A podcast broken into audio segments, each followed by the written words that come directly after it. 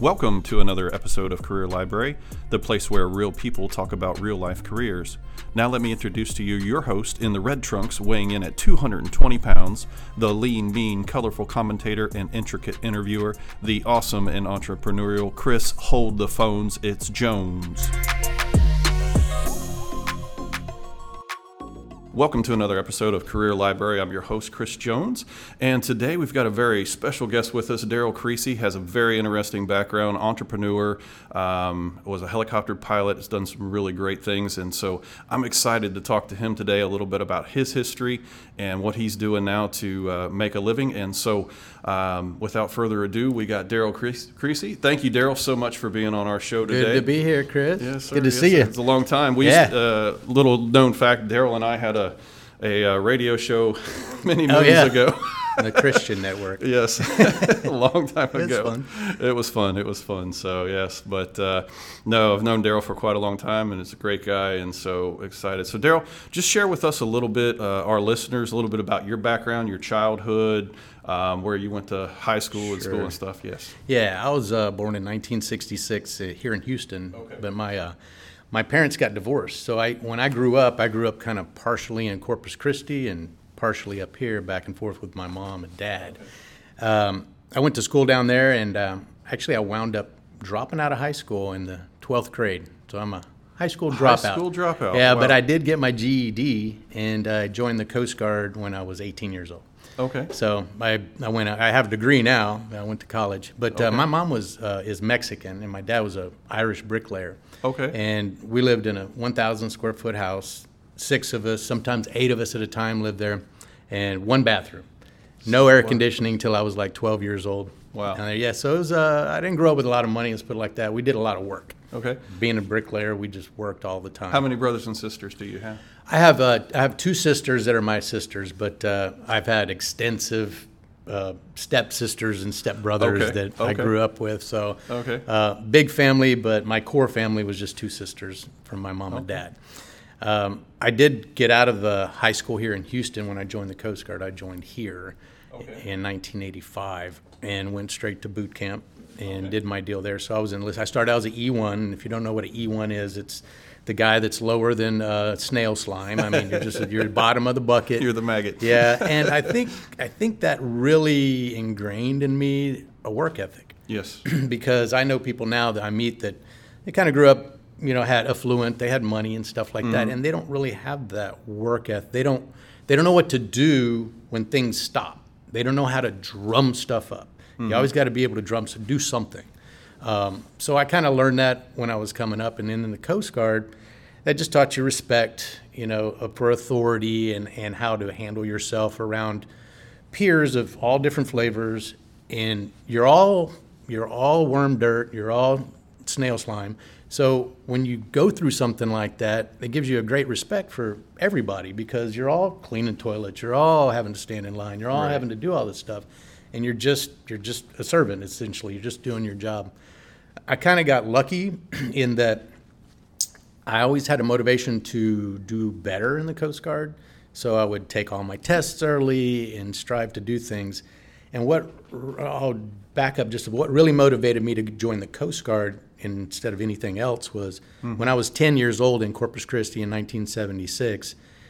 The Coast Guard had a demonstration at this fair that they have called Bayfest. It was the first year they ever had it, and I remember seeing this helicopter do the demonstration. They had a came out of came out of Corpus, went to the bay, and we were watching. And they hovered and they lowered a guy down, and you know picked up were- a dude. I was ten years old. 10 years old, okay. Yeah, and I said, man, if I ever joined the military, I said, that would be cool. And then by the time I was 19, 20 years old, that's exactly what I was doing. So after that, it was just Coast Guard, Coast Guard. I got married when I was 22 to a girl in the Coast Guard, and we've since divorced. But um, I kept on striving. So at the age of, I think I was 24, I got selected to go from, I was in Puerto Rico, that's where I was stationed. Okay. And I got selected to go to North Carolina to work in a specialty, which was vibration analysis. So it was only two of us in the whole Coast Guard of Avi- whole Coast Guard aviation that did vibration analysis, me and my chief. And so we traveled around the country. I mean, Alaska, everywhere you, we had Coast Guard stations, and we taught people how to do reduction of vibration in dynamic systems, which was aircraft. So I became a real specialist there. Um, at that job, I kept trying to do more and more, and an opportunity came up for what was called a PEP program. It was a pre-commissioning program for enlisted personnel. I fit the bill because I was going to college. I had en- enrolled in college, and my college was in Virginia. So I was driving after work from North Carolina to Virginia, which was about 80 miles Wow. each way to attend class a couple times a week. But I was in a bachelor's program. So this this program that I got select finally got selected for it said you had to be in college, you had to be in a four-year program, you had to be an E5, and you were able to apply. But I had to get a letter from my school saying that I could finish my degree in two years. Well, I was only in my first year. So I went up there and I said, Can I finish if I take like double and triple load? They're like, Well, yeah, you can. I said, Just put it on the paper then. They're like, Well, most people don't do that. I said, I need that to be put on paper and I need to be able to do it so I can submit. Right. They're like, there's no reason you can't. Just got a commitment. So I did that, and I got selected for that program. That's how I wound up in officer candidate school, and subsequently flight school, and then flying helicopters in the Coast Guard. Okay. Do you do you still have a license to fly helicopters? I do. I'm an airline transport pilot, CFI, and All right. all that stuff. I can still fly. That's awesome. That's awesome. So yeah, the uh, the airline pilot that we had on here a couple weeks ago, he was talking. It's just basically like getting a driver's license. Yeah. it's just crazy. Uh, That that never. that The only thing that mind. happens is you age out. you age out. Yeah. Okay. Before I got my pilot's license, though, when I in the Coast Guard, my my school, my job, my first job that I went to in training was to Yeah. be an aircraft mechanic. okay. So in North Carolina, I went to school to be an aircraft mechanic. Got stationed in Puerto Rico, then went back to North Carolina to serve as an aircraft mechanic in that vibration uh, analysis deal.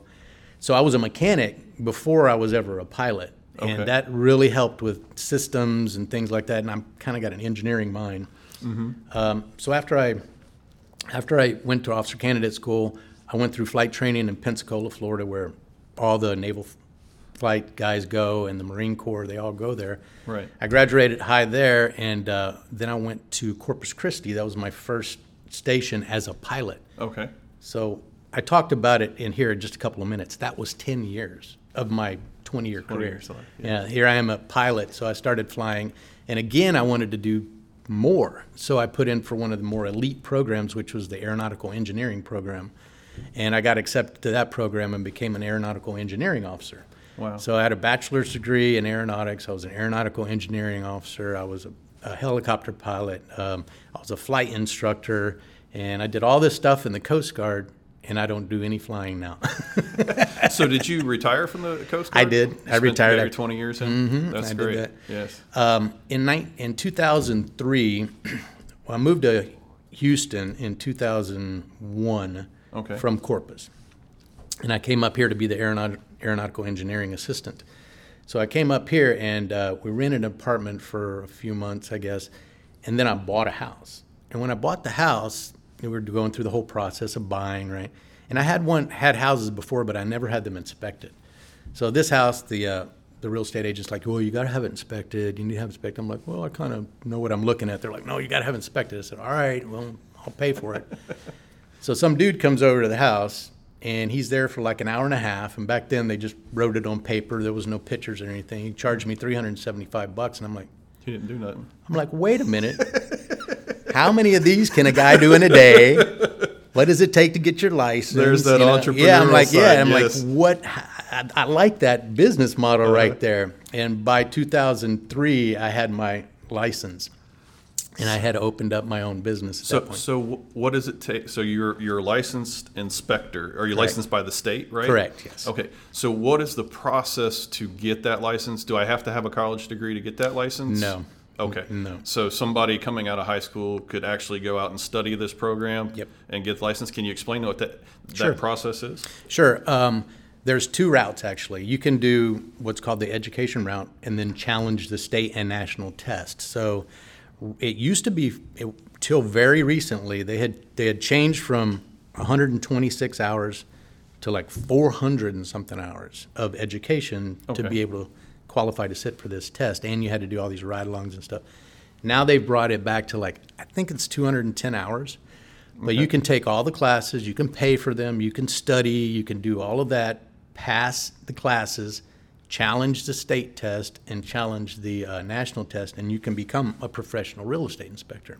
Okay. That's one route. The other route is to go and be an apprentice. So you find somebody that's been in the business for a long time and is able to do that for you. They take you on as an apprentice, they train you.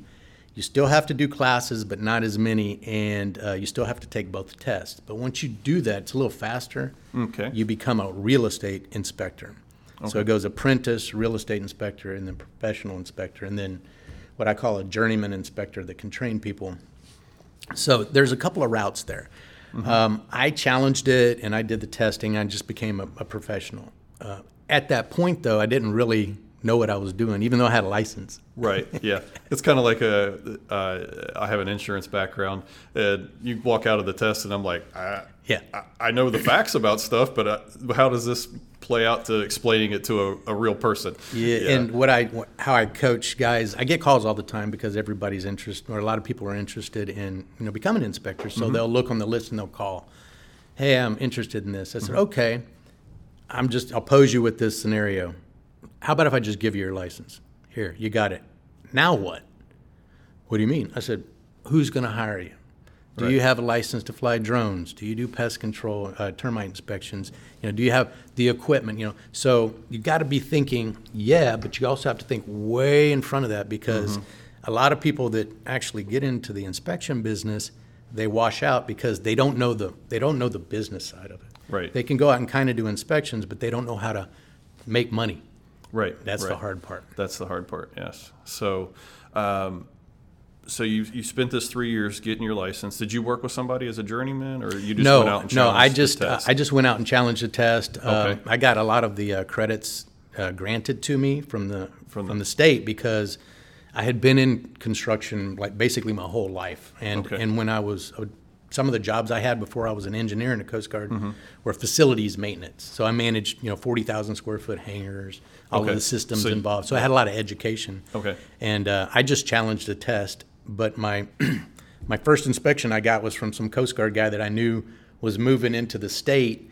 And I'm like, okay, well, this is my first inspection. I didn't really know how to do inspections. I had met an inspector at the gym. Did you- and he was I super mean, nice Most guy. of my contacts are from the. Gym. He gym. was awesome. He's really super faithful, religious guy, and his name was Tunga. And Uh-huh. uh, I said, Tunga, I got my license and everything because I talked to him in the gym every morning. How's it going? Yeah. I said, I got my first inspection. Would you come help me? He's like, Yeah, I'll come and I'll show you what we do. That's so great. after that, it's just been, and that was in 2003. Wow. So yeah, I've been doing it about 18 years now. So you've been doing the inspections. So in the early years, you talked about making money. Um, with the military background, you you have those organizational skills. I, I was in the military myself, so I understand that aspect of it. And um, what was kind of like so as you as you began the journey, you you just kind of started with this guy, one guy. Um, how much did you make on that first deal? Do you? Know? I don't even know how much I charge him. Probably 250 bucks, you know, 250 bucks, because I'm okay. learning, you know. Right. And so when did the reality set in for you that I need to become profitable, I guess, when you when you started out through those first couple of years, kind of go into that because Yeah. Mm-hmm. there's a lot of people that want to call themselves mm-hmm. entrepreneurs, but they don't understand the dirty, gritty part of those Right. beginning years of all the hours and all that stuff. If you wouldn't mind just sharing Yeah. with us that. Um, the one thing I, I think about anybody that's working right now, they're in a job and they say, mm-hmm. Well, I want to go do this. Mm-hmm. Be real careful because I was able to do the inspection route while I had a job. Okay, so you were still Okay, making I didn't need the money to survive. All right. And I would caution anybody that tries to step into something when they don't really have that income stream behind it. Um, we did in 2014, we bought a pest control franchise. Okay. And I kind of, I don't know, it didn't make it, but it was it was for many reasons. Part my reason, part the, the franchise guys. We wound up getting the franchise back for free with no encumberment, and now it's doing very well. But I didn't look at the backside of that. And the one thing that I would tell anybody in any business, mm-hmm. don't buy it, don't commit to it, don't spend any money until you absolutely have to have it because I had gone through a couple of business models. I'm an author also. Okay. So right before I got out, right before I ri- retired in the Coast Guard, we wrote a book. I actually wrote two books. First book I wrote was by a published house, and it went through all of that, and it was great. But I had this vision that I was going to make a bunch of money writing books, and we had a business model with the backside. It was teaching people how to build computers, and then we were going to sell them the packages. Okay. Well, we found we had we got offices, we got a phone system, and we were all ready to do this. Well, the phone didn't ring, you know, so we just Yeah. didn't. It didn't work, and that just completely flopped. I've had three or four of those that flopped, Uh-huh. and uh, a lot of money down the drain. Mm-hmm. But like they say, if you're not failing, you're not trying. Right. So it really took a while for us to to get to making money. So don't quit your job until you have to, until your side hustle becomes all encompassing. You're making you're making more money over there, or you're or you see the vision. If I quit my job, I can devote more time to this and increase the income. But don't quit your job until you have that income and the real good vision on how you're going to make it. That's good advice. And so, um, with the side hustle thing, I know that um, a lot of people that I've talked to in life, they get really frustrated because they're the, they're trying to work out, especially if they have a family. They're trying to work out that family aspect of things. You're getting pulled away. You're trying to do the side hustle. You're also working your full time job. You're not your mind on your full time job isn't really there because you're no longer wanting to climb that corporate ladder. You're wanting this thing to work. And so, kind of share with your experience of how that how that happened in your life. Oh yeah, it's that's that's the one thing that an entrepreneur has to come to grips with is that you're going to be working about half a year. You pick the 12 hours a day you want to work Right. every day. Mine's about 14 hours every day. That's Saturdays and Sundays. Yes, sir. Um, my kids are mostly out of the house. We still have one young man, but he's in school and stuff. So we don't have any kids in the house. But it's that's a hard thing, and it's it takes a toll on a relationship. You have to be real careful with that one because Right. if your spouse and or your partner doesn't see the vision that you're committing all this time to, Right. it can it can bring stress on on on a relationship. I mean, I've been divorced once for many reasons, but that was part of it. Just I was never around. I was always Mm-hmm. gone. In the Coast Guard, I was like that too. I was married to her for 18 years, and we were in the Coast Guard together. I was constantly deployed. I was never around. Never I mean, around, and yeah. I understand her position. And then then I go into this entrepreneur thing. Well, I was in the Coast Guard when I did this. Uh huh. So not only was I in the Coast Guard So you were in, you were in the Coast Guard in 03. when you yeah, I didn't retire until okay. 05. Okay. So I was developing this business, and it, it was it was a lot of stress, and you know your your your significant others thinking, well, what's the most important thing here? Is it is it me and the family, or is it this? Why is he doing this? And for? the Yeah. entrepreneur is always thinking, well, this is for my family. Right. You know, this is Yeah. so we can do better. Yeah. Uh, you better make sure you're doing better. yeah, and I think I think that that's uh, and that's something that you know my wife and I we we we've talked about all that before we started the businesses Mm-hmm. that we we were involved in, and so um, it's basically you as the entrepreneur, whether you're a female or male in a relationship, you have to explain to your partner in detail. This is a long play. There's going to be like these two three years of just life's going to be hard, and then you know hopefully if everything goes according to plan, we're going to be at this position financially, and also we'll be able to free up time in the future because we'll have uh, this availability. And so it's just kind of playing that uh, selling, not selling, but telling your spouse or and your children, you know, especially the children too, so that they have a working understanding. I think that that gets left off a lot of times. Absolutely. Uh, and um, it, any entrepreneurial endeavor works so much better if you're on the same page. Mm-hmm. Yes. If I've been in I've been in the situation where you're not on the same page mm-hmm. and it, it brings so much stress to a situation, it's it's hard. The relationship I'm in now, I'm married again, but she manages our pest control company and I manage we have assistants, but I manage the inspection company and it works great because we're all on the same goal. Right. So okay, well, good deal, good deal. And then, um, so how long did it take you to become profitable in the side hustle? I guess because you had what? uh, How many years did you have left in the Coast Guard before you I had retired? two years. Two years? And there's you got to watch out for variables. Okay, so Right. when I retired, I thought number one, this this book corporation that I got is going to make it. I'm doing inspections also. I never stopped doing inspections the whole time. I was always there, but I wasn't super doing a lot of them. So I was making money because it's a very low.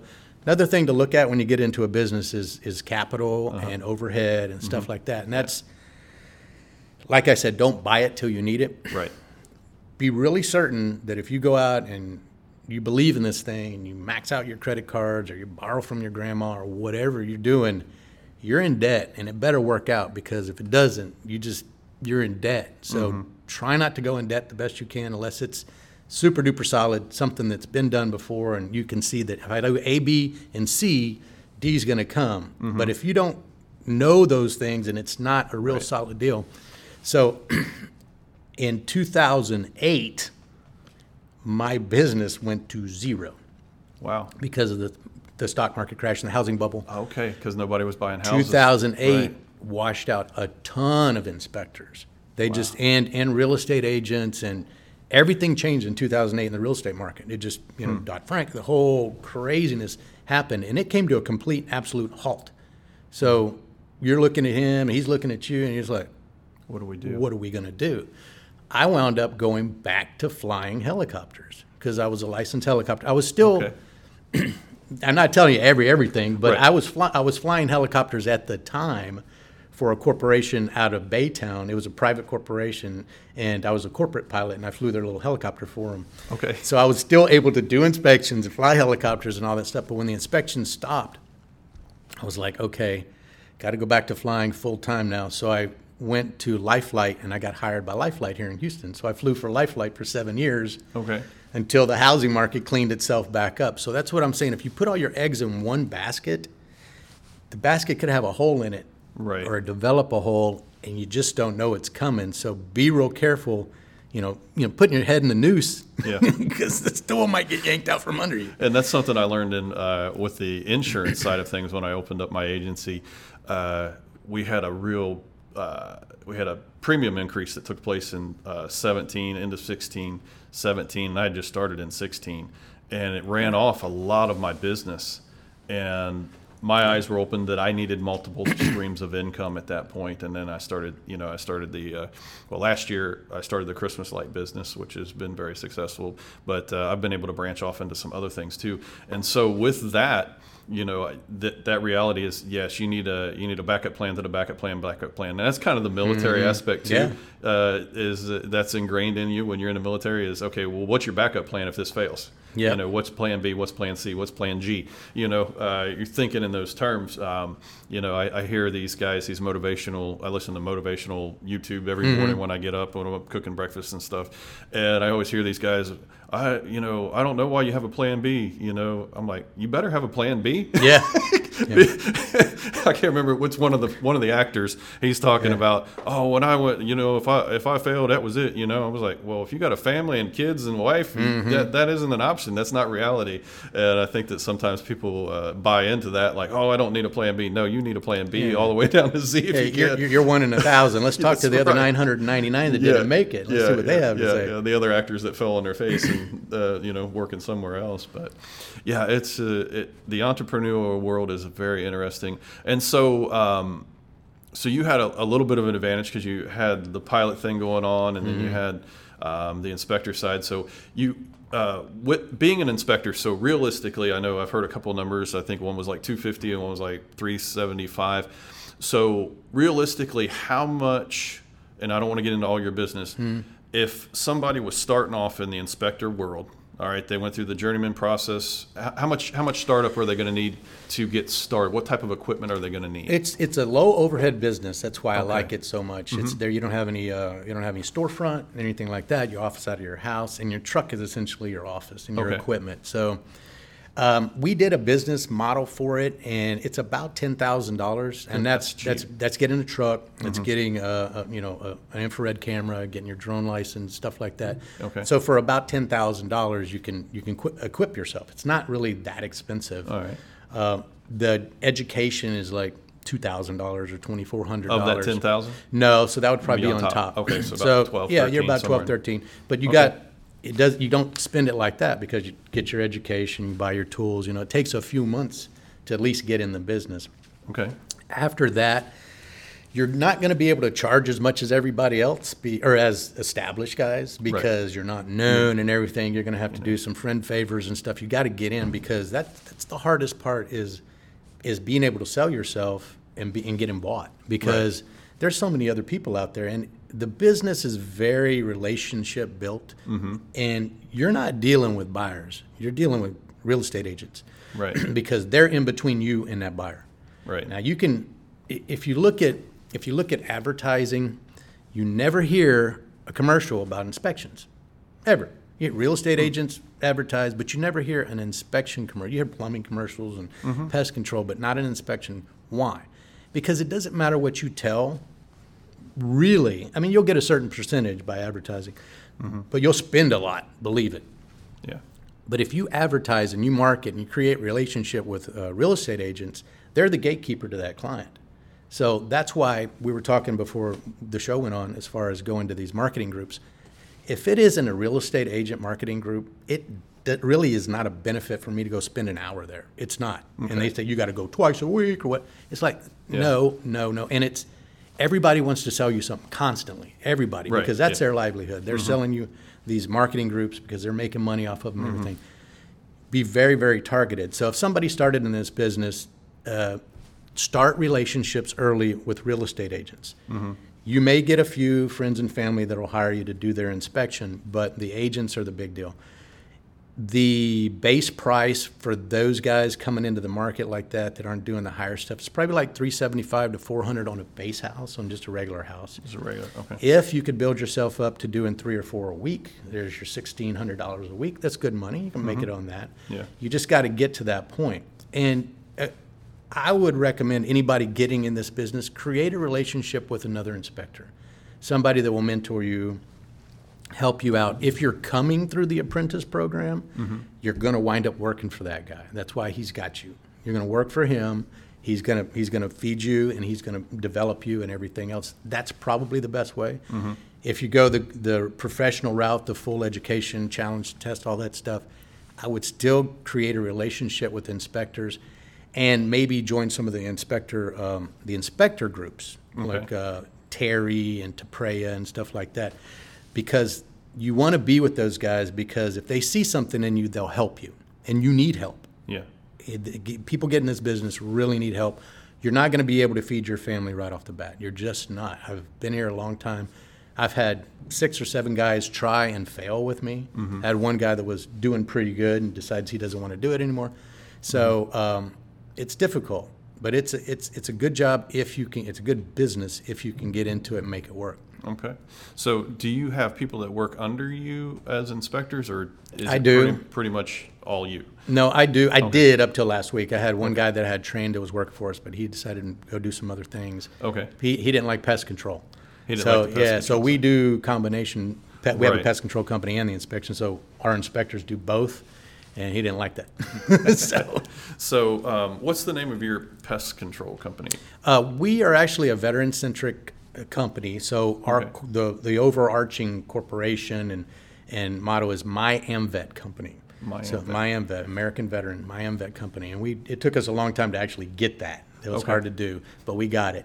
And we are corporations. Uh, we have two corporations, Creasy Co. and My AmVet Co. Okay. So those are under kind of one umbrella, and um, and then we market it that way as My AmVet Company because we have vision for future things. We're actually Right, doing right. more stuff now, and we So- have a footprint, a national footprint that Right. we'd like to roll out, but that'll be in the future a little bit. Yes, sir. Yes, sir. And so, um, so with the inspection service, um, starting out and making about, if you can network properly over the first, course of the first couple years, you're looking at making about sixteen hundred dollars a week on the good Yeah, side. if you could get four, yeah. Yeah, if you can get four a week. Um, and then, so on the top end side, now you've been through all of that. So, like, I don't want to get into all Mm-hmm. your business and everything. What realistically could you expect 10 years down the road in the inspection side? As long as the market holds. as long as the mar- As long, as long as the market Mm-hmm. in uh, in twenty in twenty twenty, with essentially one inspector, we did quarter of a million. Quarter of a million. Okay. And that was just on the inspection side. And so, and that's with low overhead. You're just paying for gas and Mm-hmm. I do have an assistant, Yeah, you know, and then we pay for the regular stuff, insurance, you know, and, all that good stuff. you know, memberships and everything else that and the goes with marketing, whatever else you do on that Right. aspect. Okay. Now, the pest control, we lost a quarter of a million when we bought the, in the first five years of the franchise. So now we're making money on it. Now you're making money on it. But yeah, so you see how it So goes. yeah. Oh no, no, I absolutely understand all the startup costs and stuff like that. And so yeah, but you you're always looking at that long play. You're Mm-hmm. looking at that. Okay, what does five years? What does ten years look like? Am I going to be able to uh, to be able to walk away and, and pay somebody else to run it for me? And looking at those aspects. So so with the um, I know that you got these two businesses going on, and I know that you work a lot of hours, so I already know the answer to this question. Um, so realistically, what could I expect? Um, you know, if I was a, a- an inspector, first of all, how many hours a week am I putting in to that business? And if I was uh, in the starting off a pest control business, and we're going to talk about that here in just a second, how many hours a week? I'm looking at work-life balance. What are we looking at here? Uh, all work, no life. All work, no life. Yeah, pretty Okay. much, especially when you're getting it started. Um, so the guy that starts out in, this, in the inspection business, right? He doesn't have any jobs and everything. He needs to be he needs to be marketing daily. He needs to be going talking to people. He needs to be driving around. He's got to get a decent truck. You want to you want to look professional. Right. So. Um, you know he'll probably have some life because he's got no jobs. But he as doesn't. soon as as soon as it starts kicking off, phone rings at nine o'clock at night. You may be sitting there watching TV or whatever you're doing. You got to get up. That's the one thing I'll tell any entrepreneur in any Mm-hmm. business. Answer the phone. If you don't answer your phone Right. within two rings, Yep. maybe three, if they have to hang up, Yep. they're calling somebody else. Yep. I, I actually had guys that I was trying to, inspectors, and went, well, I'll give you inspections as they come in and I can't get to them, I'll call you. They don't answer their phone. Right. And Real they know it's you calling. So they know real it's money estate on the line. agents, real estate agents. You know, you, I get the call at nine o'clock at night, and they'll be like, oh, "I gotta have this inspection, you know, tomorrow." And Right. I'm like, "I'm booked." So I need to have somebody to dump that on. These guys got to answer their phone. If they don't answer their phone, the business just walks away. Yeah, they're going to find somebody else because that realtor wants to close. Real estate agents Yeah. are notorious. Right. They don't answer their phone. I'm like, why don't you answer your phone? They're waiting on a text because they want to know the answer before they talk to you. Right. Yeah. Yeah. no, I, I, I noticed that with my real estate agent when I bought my house last year. I would have to text her, and, Yeah. and then she would get back to me. Those agents for real estate, they're, they're supposed to give you at least three um, to choose from. They're not allowed to refer just one. Yeah. Well, they'll give you the buyer that list. Well, they're going to probably call the first one, unless they like the name or whatever pops out. Right. Um, they're going to call the first one. He don't pick up. They hang up and call the next one. Uh-huh, yeah. I've come. I've left my phone in the office. Went to the bathroom. Come back. Yeah. It rang. I called him right back. Oh, we already got somebody else. No, serious. Yeah. Just like that. So I have Yeah. an office assistant Uh, yes. who answers the phone. Does a great job too. Yeah, Kirsten's good. yeah, she does an awesome job. So she always answers the phone when I call over there. Five. Here's a funny one that nobody ever thinks of. So that guy that you know he's coming up in the inspection business. He's been in five years, and he's answering the phone. He doesn't have money to pay an assistant, you know, so he's he's got to do Yeah. everything himself. You know, his wife doesn't want to help him because she's too busy. Yeah. So he's doing everything. So he's laying under houses, answering the phone. He's in the attic. He's on the roof. Yeah. Um, there was a point where that phone, I had that phone number for 25 years since we had cell phones. I had the same cell phone number. Yeah.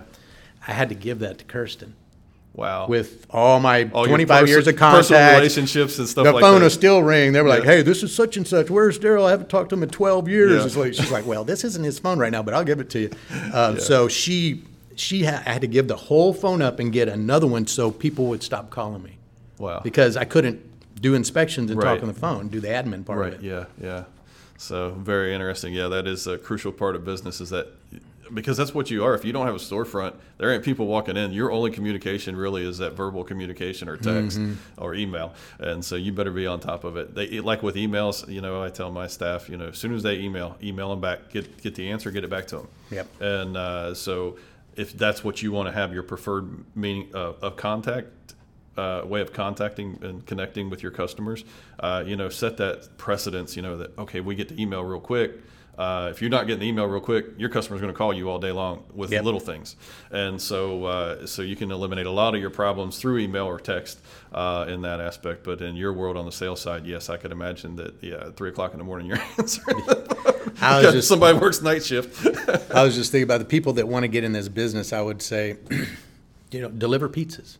Yeah. You know, I mean, if if you need some money, find something that you can do off hours or, Right. or or something that's it's not a career. You know, Right. If you want to get into this, find something that pays the bills that you can and you can do this during the to day. answer the phone and yeah, and you have the ability and the freedom to answer. Go to phone. school and Yeah. everything else. Yeah. So I mean, because you're not going to feed your family real quick. Okay, yeah. So with the uh, pest control side Mm. of things, um, education, training, background, what do you need to get involved in? That's a lot control? faster. You have to start with a company. You have to Okay. be. So, So- it goes apprentice, technician, and then certified applicator. So you have to you have to actually go work print- for a pest Correct. control company. Yeah, you Okay. have to have somebody sponsor you into pest control. Okay. Bring you in as a apprentice, and uh, it's a lot faster. Okay. On the getting to work because but you're going to be working for somebody else, not yourself.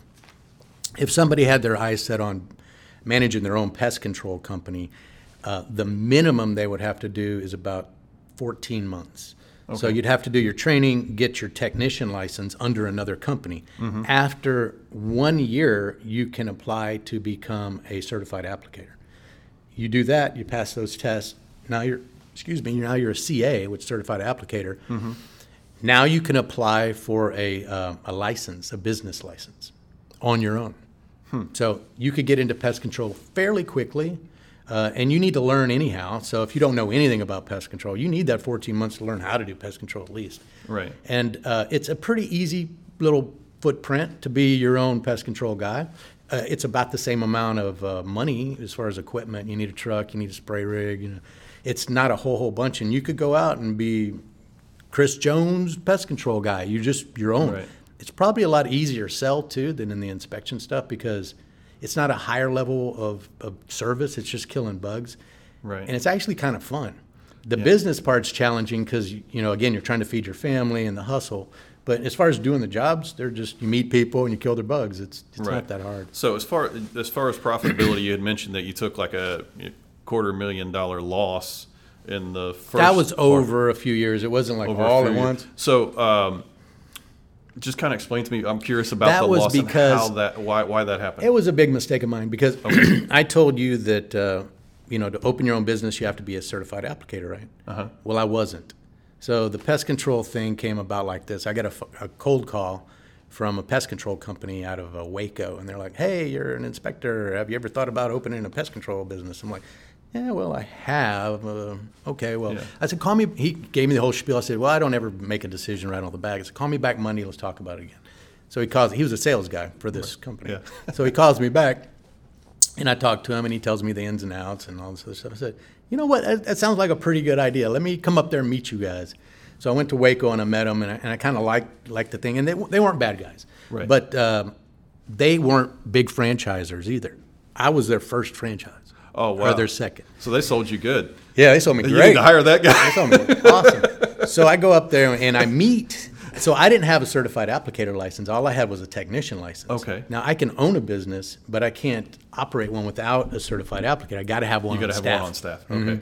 So I met a guy up there, and I wound up partnering kind of with him. He didn't have any skin in the game though. It was all my money. He was he was going to be the applicator, Okay. and he was the guy that was going to go out and do, do the pest control. Okay. I'm like, oh great, this is great. Uh, buy, went out and bought brand new trucks and Yeah. all this stuff.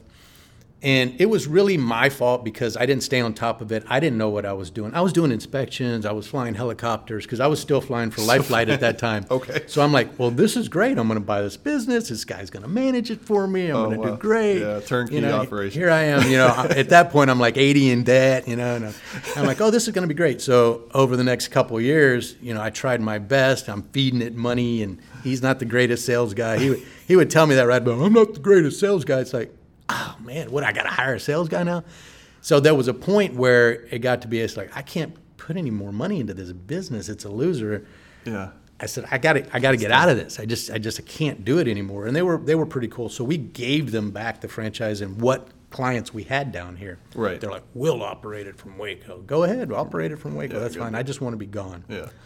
I get a call about six, eight weeks later, Uh huh. and they're like, listen, you can just have it back. We'll just let you out of all contracts and you can just take it back. and we'll just be completely, completely Because there's no way they can manage it from Waco. But I there was a stack of clients.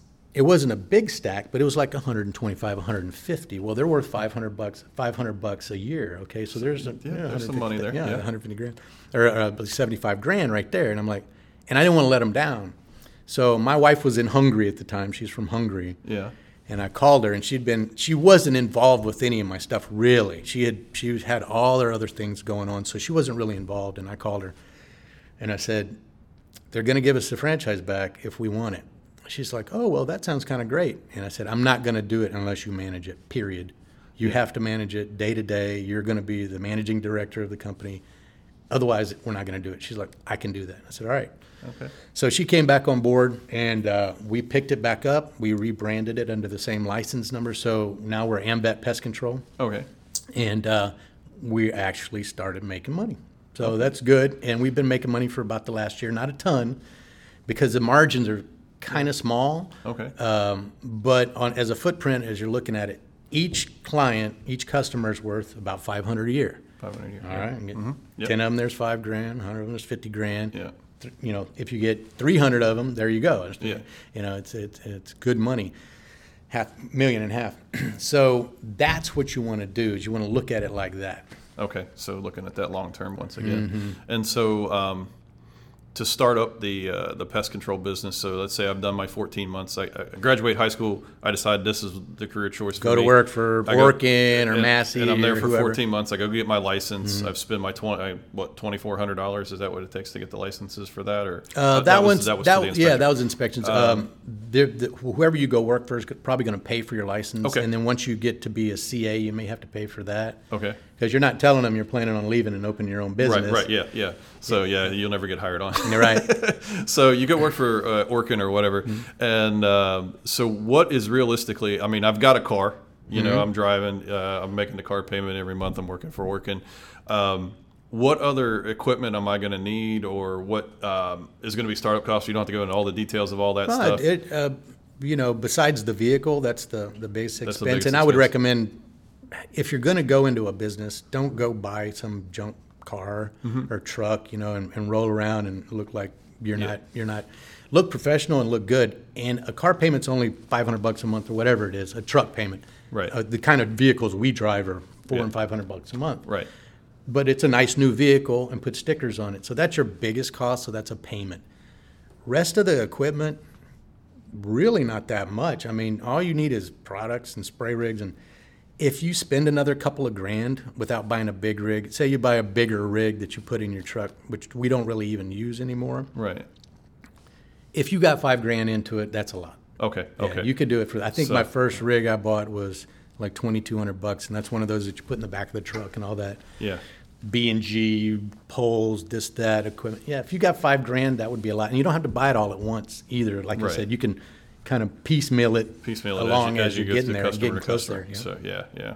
So cool. So that's a. I mean, that's a very interesting business to get into. I mean, Pest control is very- It seems very.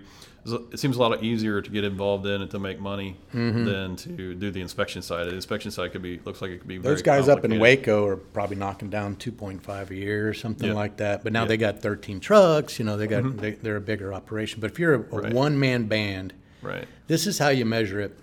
Those that one client has you have to visit them four times a year once Right. you get them established because you're visiting quarterly. Right. Okay, so there's four stops. Right. If you got hundred, you got four hundred stops. There's Right. hundred clients. There's four hundred stops. Well, how many stops is that a day? One point two. One point two because you got it, and that's seven 1.4. days a week. Right, and seven Yeah. days a week. But say I want to do three stops a day. I'm not working the weekends, and I'm servicing hundred clients. Right. That's how you have to look at it. Yeah, that's how you Okay. measure it. It's like I got to visit them four times a year, and I make 500 bucks a year off of this guy, and just go see how many you can get. Okay. And then uh, you just scalability. You just have to f- hire and license Right. apprentices under you. And, Scalability is, uh, and like I said, don't buy it till you need it. Uh, I'm a single operator. I'm I'm doing Right. I'm doing five six stops a day, five days a week. I'm maxed out. I'm Mm-hmm. having a hard time taking time off. The phone keeps ringing. Now it's time for a truck and a tech. In the in the pest control business, though, truck and tech is it your income curve starts going up. Mm-hmm. Truck and tech, man, it drops down rapidly because You're assuming a guy at thirty or forty thousand dollars a year. You got to give him a new truck, a new rig, Insurance, So that stuff, yeah. insurance, and then so it'll drops down dra- dramatically because remember you're not making. You know, if you're knocking Mm-hmm. down, if you're grossing a hundred grand, you know, and, and keeping sixty, you know, that's good after operating Right. cost. Because you're you're operating on about a thirty percent margin, thirty to forty percent margin. You're, it drops down dramatically, and you're gonna have to build it back up. You got to get him driving, Yeah. unless you just want time off. Right. Yeah. Now he does your routes, No, you have to buy the time off. Yeah. Mm-hmm. Yeah. So you're just buying the time off at that point. So. And this is good stuff. I'm glad you're doing this because it makes people think Right, yeah. and think through their own business plans. And these Right. young people should be Yeah, and and and uh, you know, and I meet a lot of young folks that uh, you know want to do stuff. So, what would you what what advice would you give to a young uh, young single individual coming out of high school, thinking about going into pest control? What would you how would you encourage them to take that scary step? I would say measure it against measure it against what you know. So if you got an uncle that's you know making a million dollars a year because he went through I mean he had six you know six to eight years of college and you know all that and you're you're 18 years old and then you got another guy uh, another uncle that's a roofer and then and maybe you know a plumber and just and look at them and then look how how fast you can get there because becoming a plumber or a plumber would take probably four or five years. I mean they're they're a little harder to get into.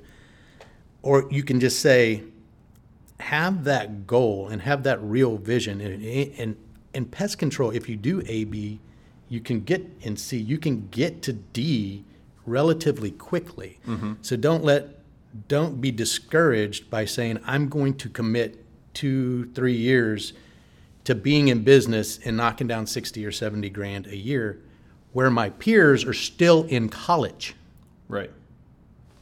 That may not get a forty thousand dollar a year job getting out. whatever is it a marketable skill that they're getting? They're spending all this money to do it. They're as soon debt, as they yeah. step out of college they're in debt and they don't have a job. Yeah. if you spend your time and you grunt it out service i completely believe in the service business and mm-hmm. anything else that requires a license mm-hmm.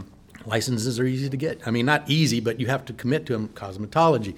Mm-hmm. Any anything that requires a license you can build a business out of anything that requires a license Right, because the Fed obviously stepped in at one point and said, Right. you can't just be making money off this and you don't know what you're doing because you become dangerous at that Yeah, point. let's put it like this. Um, there's some big inspection firms and big pest control companies locally. Um, Right. And if I hadn't gone into the military and I'd have known what I know right this second, I'd be a multimillionaire. Yeah. It, it wouldn't have been hard. I'd have a large firm. I'd have Yeah. A large pest control firm, you know, like Massey Services or something. Yep. You know, so it's doable.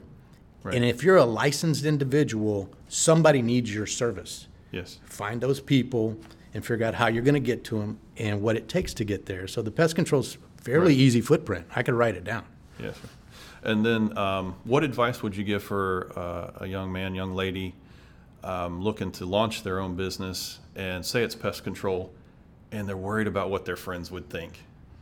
Oh, I would say again, I'd say compare yourself to the people around you because the guys that are going to give you grief are the guys that are in college. Well, I'm in, I'm in college for whatever. I mean, if it's STEM or if you know if there's if there's a job afterwards, I mean, you're going to be a doctor. I get that part. Right. Yeah.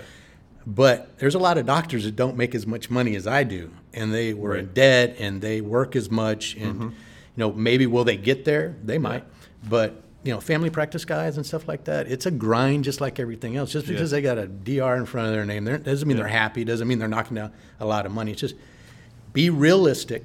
Right. Uh, d- don't don't underestimate yourself. Yeah. That you can get it done because if somebody else has done it, you can do it. Right. That's all there is to it. Keep Yes. keep your nose clean and don't go into big debt to do it because th- th- that's going to be hard because you're digging yourself out of a hole every time. Yes, sir. Now you got to work Yeah. Yeah. because you got to pay the bills. Yeah, yeah, and so yeah, and that, and and that's one of the things with uh, the young folks. They they're tending to live at home a little longer, Mm-hmm. uh, trying to you know trying to grow up and and get themselves out there. And I think that that I mean, looking back, that would have been a perfect time to start a business because you got mom and dad Mm-hmm. Energy, feed you. no kids. You you don't have to be. I mean, you you're out working. Mom and dad ain't worried about where you're at because you're out making money. Mm-hmm. And there's no lightning strikes. I, I talk to people, you know, oh, we're, we're, in, we're into the digital coins and this and that. And yeah. they got these giant eyes. And I said, well, you know, good luck. But, you know, if Yeah. they turn the switch off on you, your money's gone. Just Right, yeah. remember that. It, don't Things that take that time get rich quick. are worth thing. Yeah. yeah. It doesn't not. happen. Yeah. And, and these businesses are grueling. yes. Pest control is not sitting behind a computer. Right. It's dragging a 150 foot hose there in the around a house, climbing on roofs and Yes. chasing squirrels in attics, and Yeah. you know it, it, it's it's a grind. But you know, at the end of the day, when you get home, you're like, hey, you know what? I, went out there, I sweated, I did my job, I put some money Yeah. in the bank, and it's worthwhile. Yeah, yeah. No, I know that because I have you all at the at the house there to do uh, do the pest control, Mm-hmm. and uh, it's great to get all them spiders and stuff out of my garage. Yeah, and do a good job. You know, it's great that I go out there and there's no mosquitoes. really enjoy that. My wife really enjoys it too. So, yes, sir. Um, so we're getting about uh, how about 50, 50 minutes into this. So, um, what I like to do is I like to close out our segment with this question. Okay. So, if you could put something on a billboard in front of every high school in the United States of America, what would that billboard say and why? it would uh, it would say be realistic Be realistic. and choose your path wisely. Okay. I think that's it because as a helicopter pilot in the Coast Guard, I used to go talk to high school kids all the time. and in America, the uh, the American dream has kind of been pulled out from under us in a mm-hmm. way. It's been sold mm-hmm. essentially. Mm-hmm. Home ownership, Yeah. 2008.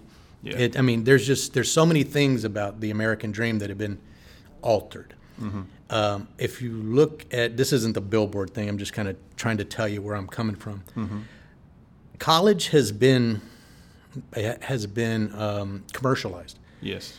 It's not about education as much anymore as it is football games and, and money, mm-hmm. believe it or not. And Yep. the federal government has subsidized it through the, the student loan program. Mm-hmm. Um, so be realistic. If you're going to study psychology, you really need to know how many jobs are out there for psychology, What is mm-hmm. my, my, my barriers to entry, and things like that. You don't want to go spend $150,000 to get a psychology degree to find out you can't get a job, number one, and you really don't like that. Mm-hmm. So I would say be realistic. Mm-hmm.